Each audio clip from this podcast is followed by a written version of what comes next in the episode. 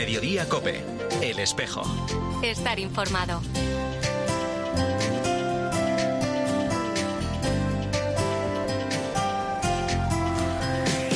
La una y 33 minutos, ¿qué tal? Muy buenas tardes, bienvenidos al Tiempo del Espejo en Mediodía Cope en este 22 de diciembre. A esta hora, como cada viernes, te cuento la actualidad de la Iglesia de Madrid. El saludo de Mario Alcudia. Está pasando la casa calentita, de familia, olor a comida, la Son días muy especiales en los que todos reuniéndonos, reuniéndonos en las casas, reuniéndonos las familias, reuniéndonos en la iglesia, hacemos participar al mundo de que nosotros sabemos que Cristo un año más se hace presente entre nosotros. Él quiere entrar en tu casa, Él quiere entrar en tu vida, Él quiere estar presente en medio de nuestro mundo. Por eso, de forma muy especial, os invito a participar en las celebraciones que tendrán lugar en la catedral. Es una forma más de sentirnos gran familia diocesana en torno a nuestro obispo, de saber que Él nos convoca para que juntos celebremos la presencia de Jesús. Es el delegado de actos públicos de la Archidiócesis de Madrid, Jesús Junquera, hablando de los principales actos litúrgicos de esta Navidad en la catedral que, como decía, va a presidir el arzobispo de Madrid. El domingo 24 de diciembre a medianoche la misa del gallo y la bendición del Belén, que se va a instalar, como siempre, en el atrio de la catedral, que, por cierto, va a poder visitarse desde ese momento y hasta el 7 de enero de 10 de la mañana a 8 de la tarde. Además, el lunes 25 de diciembre, el día de Navidad, el cardenal Cobo presidirá a mediodía la misa de la Natividad del Señor y junto a esos actos eh, litúrgicos, como te digo, en la catedral, el cardenal se acercará el miércoles también al centro penitenciario de Soto del Real para celebrar la Navidad con los internos. Después de visitar la enfermería, presidirá una Eucaristía de Navidad animada por el cantautor César Hidalgo, en la que tres internos van a recibir la iniciación cristiana completa. Una jornada que va a concluir con el recorrido del arzobispo de Madrid por distintos módulos en los que va a felicitar la Navidad a los internos.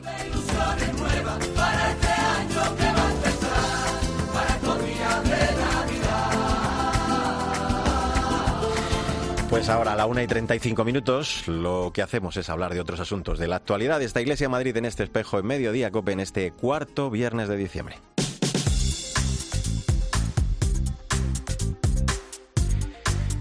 Vamos a comenzar el repaso a la vida de nuestra archidiócesis. Caritas Diocesana ha celebrado esta semana su tradicional encuentro de Navidad junto a las personas voluntarias, contratadas y colaboradoras de esta entidad. Un momento de celebración de Navidad, de agradecimiento, en el que se hacía un reconocimiento a aquellas personas que también se jubilan este año, a quienes han cumplido además 25 años en la entidad. Para esta ocasión, el deseo y petición que hacía el cardenal a la familia de Caritas Madrid es que sean capaces de acoger la palabra y convertirla en palabra también para otros, porque ellos, con sus obras, decía el cardenal Cobo, escuchan, acompañan, dan esperanza y también oportunidades. Entre todos hemos identificado el portal de Belén que cada año viene a Madrid también a través de la gente que está trabajando con los más vulnerables, con los más sencillos y con los más pobres. Caritas es un poco nuestro rostro, nuestro portal de Belén en parroquias, en todas las instituciones, en todos los proyectos y el celebrarlo cara a cara con cada uno de ellos, el poder rezar juntos y luego el felicitarnos juntos, pues también es todo un regalo. Yo creo que es una manera también de preparar la Navidad para toda la diócesis, porque es también eh, el cauce o la puerta abierta donde todos nos sentimos identificados. Les damos las gracias porque en nombre de toda la Iglesia están haciendo posible que la Navidad no solo se celebre el 24 y el 25, sino que se vaya celebrando en cada acogida y en cada momento en que compartimos con los más pobres lo que tenemos. Por cierto, Caritas Madrid que trabaja para que las personas que han quedado al margen recuperen la esperanza y encuentren espacios seguros donde vuelvan a caminar solas. Pues uno de ellos es el que ofrece a las familias en Navidad, las colonias para niños y niñas de toda la diócesis que van a comenzar el martes y que se van a desarrollar hasta el 5 de enero. En total, 10 colonias en distintos distritos de Madrid, la mayoría de ellas con la colaboración del programa Caixa Pro Infancia. En ellas, los niños y niñas van a disfrutar de actividades para que los padres y madres puedan conciliar la vida personal y profesional. Y vamos con más asuntos. También esta semana celebrábamos la festividad litúrgica de Nuestra Señora de la Expectación, patrona del comedor social Ave María. Con este motivo, la parroquia Santa Cruz acogía una misa en su honor, presidida por el provincial de la familia trinitaria, Pedro Aliaga. Con ella comenzaban los actos organizados con motivo del 400 aniversario de la muerte de su fundador, San Simón de Rojas. El padre Paulino Alonso es el capellán del comedor Ave María. El comedor del Ave María, situado en pleno centro de Madrid, sigue atendiendo a las personas necesitadas que día tras día acuden a nosotros sirviendo un desayuno caliente y atendiendo semanalmente a 42 familias necesitadas con un carro de alimentos. La congregación sigue dando culto a la Virgen, que era lo que pretendía San Simón de Rojas, un culto que hace realidad día tras día y sobre todo que lo pone de manifiesto en la atención a las personas necesitadas. Te cuento también que la parroquia de Nuestra Señora del Rosario de Filipinas, de los Padres Dominicos, está preparando la tradicional cena de Navidad con personas vulnerables que va a tener lugar en la tarde del domingo a las 7 de la tarde. Un encuentro que este año, en su novena edición ya, acogerá a 65 personas que viven en la calle o acogidos en albergues. De todo ello nos habla su párroco, Carlos Recas. A lo largo de estos nueve años, por el aumento de personas vulnerables, en su mayoría de calle, se ha pasado a unos 70, que es el aforo de las instalaciones parroquiales. El aumento progresivo es visible para feligreses y transeúntes y sirvió y sirve para mover el corazón de personas y entidades que ayudan a que se pueda llevar a cabo esta novena cena de Navidad de San Martín de Porres. Y el fin de la cena es que se sientan acompañados, queridos y valorados.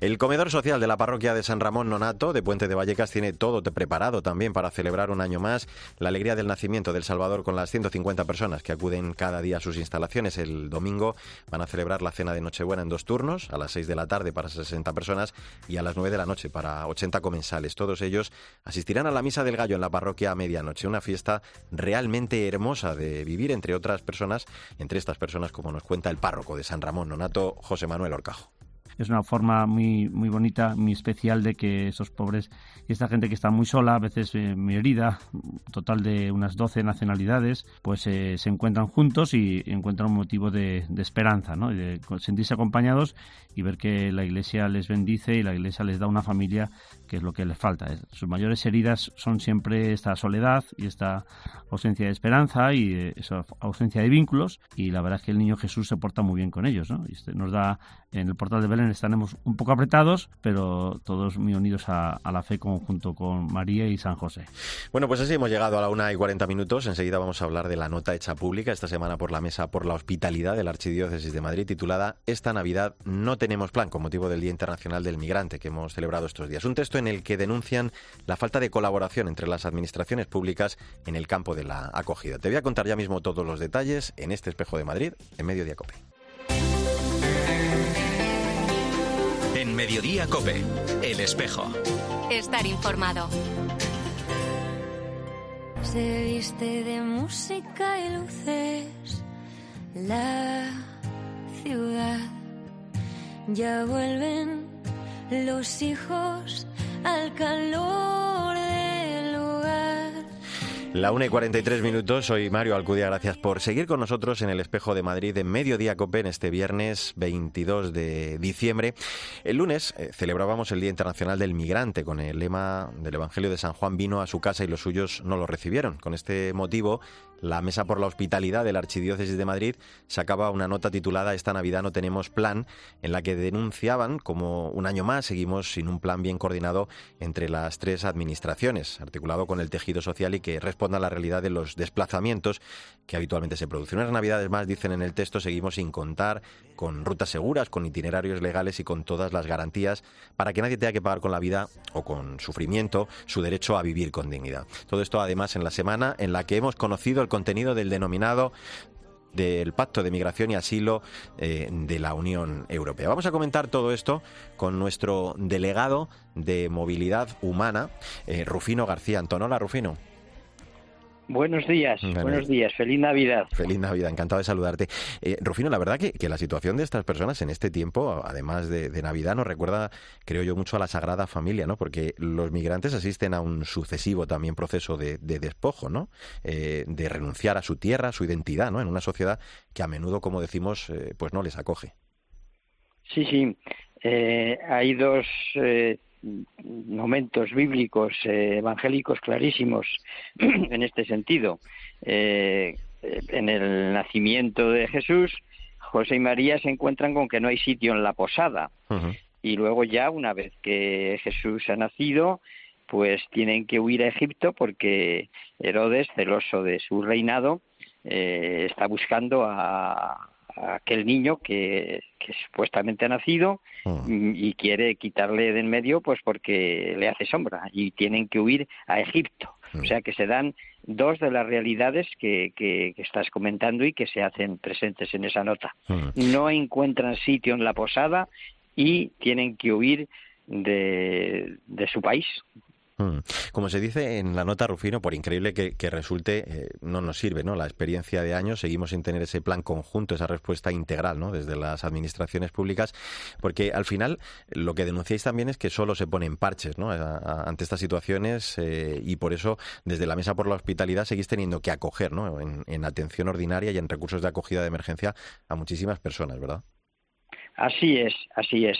Eh, lo hacemos eh, en un doble sentido, eh, como Iglesia Samaritana, evidentemente, que cumple el mandato evangélico de acoger a los forasteros y a los inmigrantes, porque en ellos acogemos al propio Jesús, y por otro lado, lo hacemos de una manera subsidiaria, porque realmente las administraciones, los poderes públicos tienen la obligación y el deber de atender a estas situaciones que, como se dice también en el documento, eh, no son nuevas, eh, hmm. son previsibles y entonces pues eh, es, es una barbaridad como se dice literalmente en el documento, que a estas alturas del, del, siglo, a estas alturas de la civilización, realmente hay personas y familias eh, que tienen que seguir buscando mejores oportunidades para sobrevivir y a veces no sobreviven. Hmm. realmente es, una cosa vamos, que clama al cielo, realmente clama al cielo que no haya un plan coordinado eh, para atender a estas situaciones de emergencia en las que estamos tratando y hablando de personas, hmm. personas familias, menores y a veces hasta mujeres embarazadas. ¿eh? Claro. Este año eh, hablábamos, eh, me acuerdo, en, eh, en, el mensaje para la jornada de las migraciones, el Papa hablaba de la libertad ¿no? de estas personas para quedarse en su país de origen, pero mientras eso ocurre, que eso estamos contando que no siempre puede ocurrir ni pasa, esta decisión, claro, no puede tomarse libremente, ¿no? porque es una salida obligada. En este sentido, Rufino, también recordáis que, que, su regularización legal, ¿no? equiparándolos en derechos, en deberes, es lo que contribuiría ¿no? a, a su integración y, y, lo que también posibilitaría ¿no? esa mayor cohesión social que es tan necesaria. Así es, así es. Realmente el potencial eh, en todos los sentidos que las personas eh, nos traen eh, es muy enriquecedor. Nos estamos perdiendo mucho a todos los niveles a nivel social, a nivel cultural, a nivel religioso, por no acoger a estas personas y, como ahí se dice, regularizar esa situación eh, lo cual contribuiría a su integración y posibilitaría una mayor cohesión social. La sociedad saldría ganando con todo esto. No nos damos cuenta, pero somos, aparte de muy egoístas, creo yo, somos también bastante torpes. decía al presentarte que, esta semana hemos conocido también el, pacto de, migración al que ha llegado la Unión Europea. Eh, ha sacado la subcomisión de migraciones una nota y, se denuncia, eh, Rufino, que bueno, pues no se ha abordado con rigor eh, a nivel de la Unión Europea, ¿no? Las, las, alternativas que tanto la Iglesia como también tantos otros actores sociales promueven, ¿no? Por ejemplo, estábamos hablando de ello, del establecimiento de vías eh, legales, también los corredores humanitarios, en fin, muchas de las cosas que también desde la Mesa por la Hospitalidad lleváis defendiendo desde hace tiempo. No solo no se aborda con rigor la situación, sino que además se aborda con carácter restrictivo y eh, primando el aspecto securitario antes que el de la hospitalidad, de la acogida. Efectivamente, los obispos de la Subcomisión Episcopal de Migraciones eh, lamentan que eh, y, muestran su decepción ante una oportunidad perdida para mejorar políticas y leyes vigentes respecto a la acogida y protección de migrantes y refugiados en Europa. Efectivamente, es, es, es, una lástima, es una pena que se pierdan estas oportunidades y que realmente eh, no tengamos eh, la llamada civilización occidental de raíces cristianas, fíjate, y, y, cómo, y cómo nos situamos, al menos los gobiernos, los que tienen responsabilidad. Afortunadamente, luego el tejido social, la sociedad civil, las iglesias, otros, otros colectivos y entidades tienen otra actitud, pero claro, a la hora de establecer eh, leyes, eh, efectivamente es, esto es un paso atrás increíble y, por el que realmente eh, nos van a pedir cuentas, nos van a, pedir cuentas a las generaciones futuras, sí, sí, sí. Pues los migrantes que, como nos dice el cardenal Cobo, son profetas del clamor de Dios que, desnuda un sistema político y económico excluyente. Cada migración y cada lágrima, desde luego, nos descubre ese nuevo lugar teológico desde donde tenemos eh, la suerte de acercarnos y estremecernos ante la presencia de, de Dios que nos nace de nuevo esta Navidad y que sigue, bueno, pues haciéndose último. Rufino García Antón, delegado episcopal para la pastoral de la movilidad humana de la Archidiócesis de Madrid. Gracias por acompañarnos y feliz Navidad. ¿eh? Gracias a vosotros, igualmente. Feliz Navidad. Pues así hemos llegado a la 1 y 51 minutos, en recta final de este espejo de Madrid, en mediodía COPE en este 22 de diciembre, a tan solo tres días de la Navidad.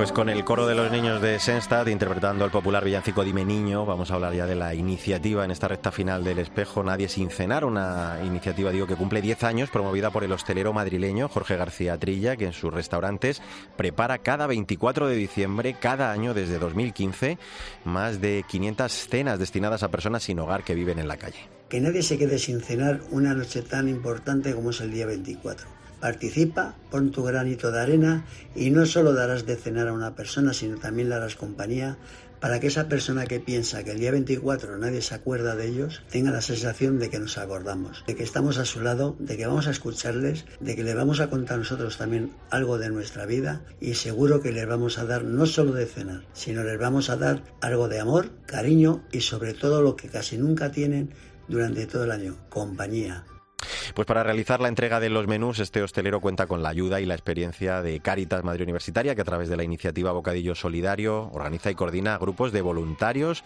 que dedican las horas de la tarde de Nochebuena a repartir estas cenas, también a charlar un rato y a felicitar la Navidad a esas personas que están pasando por una situación tan difícil. Nos lo va a contar mucho mejor uno de los coordinadores de la iniciativa, además de voluntario, Miguel Fernández. Hola Miguel, ¿cómo estás? Hola, buenos días. ¿Qué tal? Encantado de saludarte. a todos. Estamos hablando de, repartir la cena. Ya el año pasado fueron, eh, bueno, muchísimas personas. Cada año se intenta superar. Creo que este año habláis de 500, no sé si incluso más. Desde luego, si, si importantísimo, Miguel, es ese gesto de entregarles la, cena, el círculo se redondea un poquito porque todo esto cobra más valor, si cabe, gracias a la calidad y la calidez, ¿no? Como diría el, el Papa de cada uno de esos repartos que hacéis esa tarde, ¿no? Pues sí, efectivamente son alguna más de 500 cenas y estamos buscando, y vamos, casi lo tenemos ya conseguido, eh, mil manos, mil voluntarios que repartan esas, esas cenas a noche de, Nochebuena. Y efectivamente, eh, pues lo que decías, más que la cena en sí, la cena es un poco pues eh, un complemento o un instrumento para acercarse a esa persona. Eh, lo que encontramos en, bueno, como bien decías, también Bocadillo Solidario desde Caritas Universitaria todos los martes y en particular, pues este día 24 un poco más a lo grande, es que efectivamente las personas que están en la calle, pues muchas veces lo que agradecen más que la comida, que por supuestísimo la agradecen y mucho, es pues ese rato de compañía, ese calor humano, pues que a lo mejor no han tenido en todo el día.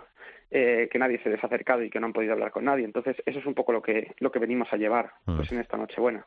La verdad que estáis eh, fenomenalmente organizados, además, porque, claro, la, logística de un acto como este no debe ser sencilla. Desde por la mañana creo que empezáis eh, muy prontito a trabajar en el propio restaurante Campanoli, creo que de Ponzano, donde se preparan las cenas, y así luego tenéis toda una tarde de actos, ¿no? Primero quedáis en la catedral y luego ya salís a hacer el reparto, ¿no? Eso es, efectivamente, y además cada año va creciendo y creciendo en tanto en número de cajas, número de voluntarios y también un poco en complejidad logística, digamos, para conseguir que sea pues cada vez más, digamos, eficiente la parte práctica para centrar el, un poco el tiro en, pues en la parte que nos importa, que es el estar con la persona. Entonces, efectivamente, la preparación empieza en los restaurantes, en el restaurante Campanoli, como bien decías, eh, de Ponzano, a primera hora de la mañana. Allí pues se elabora la comida, etcétera, y se lleva, eh, y esto es un poco novedad de estos últimos años, se lleva caliente a la Catedral de la Almudena, donde, y esto sí es novedad de este año, se van a montar unas carpas, las va a montar el propio Jorge García de Campanoli, eh, las va a montar Jorge y se van a hacer mm, pues estas carpas allí con la comida caliente, con armarios eh, enormes de comida caliente y se envasa en el momento para que la comida pues llegue en las mejores condiciones posibles a esas personas y llegue pues eh, caliente a ser posible que en estos días de especial frío mm. pues la verdad es que se agradece. y efectivamente como bien decías hay voluntarios de por la mañana eh, allí preparando en el, en el, restaurante, en Campanoli. Luego también hay voluntarios en estas carpas y los voluntarios de reparto, que es un poco la parte que llevamos más de Caritas Universitaria, los citamos a las cuatro menos cuarto en la catedral para tener pues una primer, un primer rato de oración eh, y de envío, que estará también el cardenal eh, don José Cobo para hacer pues este envío y esta pues darle un poco sentido ¿no? navideño a esta iniciativa a esta iniciativa que vamos a realizar y, y recibir esta bendición y envío y luego pues ya saldremos efectivamente a lo que es el reparto en sí desde pues desde la catedral hasta distintas eh, rutas. En este, este año vamos a tener 17 rutas diferentes por el centro de Madrid Bueno, pues eh, como dices, esa oración previa, todo para recordar que quien realmente os convoca y da sentido a todo ello es el Señor que, que nos nace. Oye, me imagino, eh, aunque sea muy brevemente, tengo muy poquito tiempo, pero que habrá personas también que se acerquen alejadas de, de- la fe, de la iglesia, que también le removerá un poco eh, en su fe casi, ¿no? Y que les tocará de alguna forma también una tarde como estas, ¿no? De voluntariado. Efectivamente tanto de voluntariado como la parte de la oración. De hecho Mm. eh, hablando con, con los sacerdotes que suelen estar allí confesando que año tras año intentamos que haya alguno eh, nos dicen que hay confesiones muy espectaculares ese día, gente que se acerca a recibir pues este sacramento de la, de la reconciliación, que puede hacer mm, fácilmente años o décadas que no se confiesan y que bueno, pues que hay momentos de pues de una gracia enorme y de unas eh, conversiones o puestas al día, digamos, tanto humanamente como pues como digamos eh, con el Señor pues muy muy espectaculares ese día. Qué Mm. Los que estamos allí, claro, no nos enteramos tanto en medio de la vorágine, Claro. pero bueno, los sacerdotes que tienen esa, ese regalo pues también de, de vivirlo más directamente, Mm. sí que nos sí que nos lo cuentan. Qué maravilla. Bueno, pues la décima edición de Nadie sin cenar, esa iniciativa que promueve, como decíamos eh, también, y que ayuda a Caritas Universitaria de Madrid para que más de 500 personas desfavorecidas pues puedan disfrutar de una estupenda cena esta Nochebuena y también de esa felicitación. Miguel Fernández, voluntario y uno de los coordinadores de la iniciativa, gracias por acompañarnos, por vuestra estupenda y generosísima labor y te deseamos una feliz Navidad. Un abrazo fuerte, ¿eh? Muchas gracias, un abrazo fuerte y feliz Navidad a todos los oyentes. Y ahora tú te quedas con Pilar García Muñiz, que sigue en Mediodía Cope contándote toda la actualidad de este día, de este día de la lotería. Eh, no sabemos si te ha tocado, pero seguro que la salud sí. Volvemos en siete días con toda la actualidad de la Iglesia en Madrid. En nombre de todo el equipo, Sandra Madrid, Mila Sánchez, el saludo de Mario Alcudia, te deseamos una feliz y santa Navidad.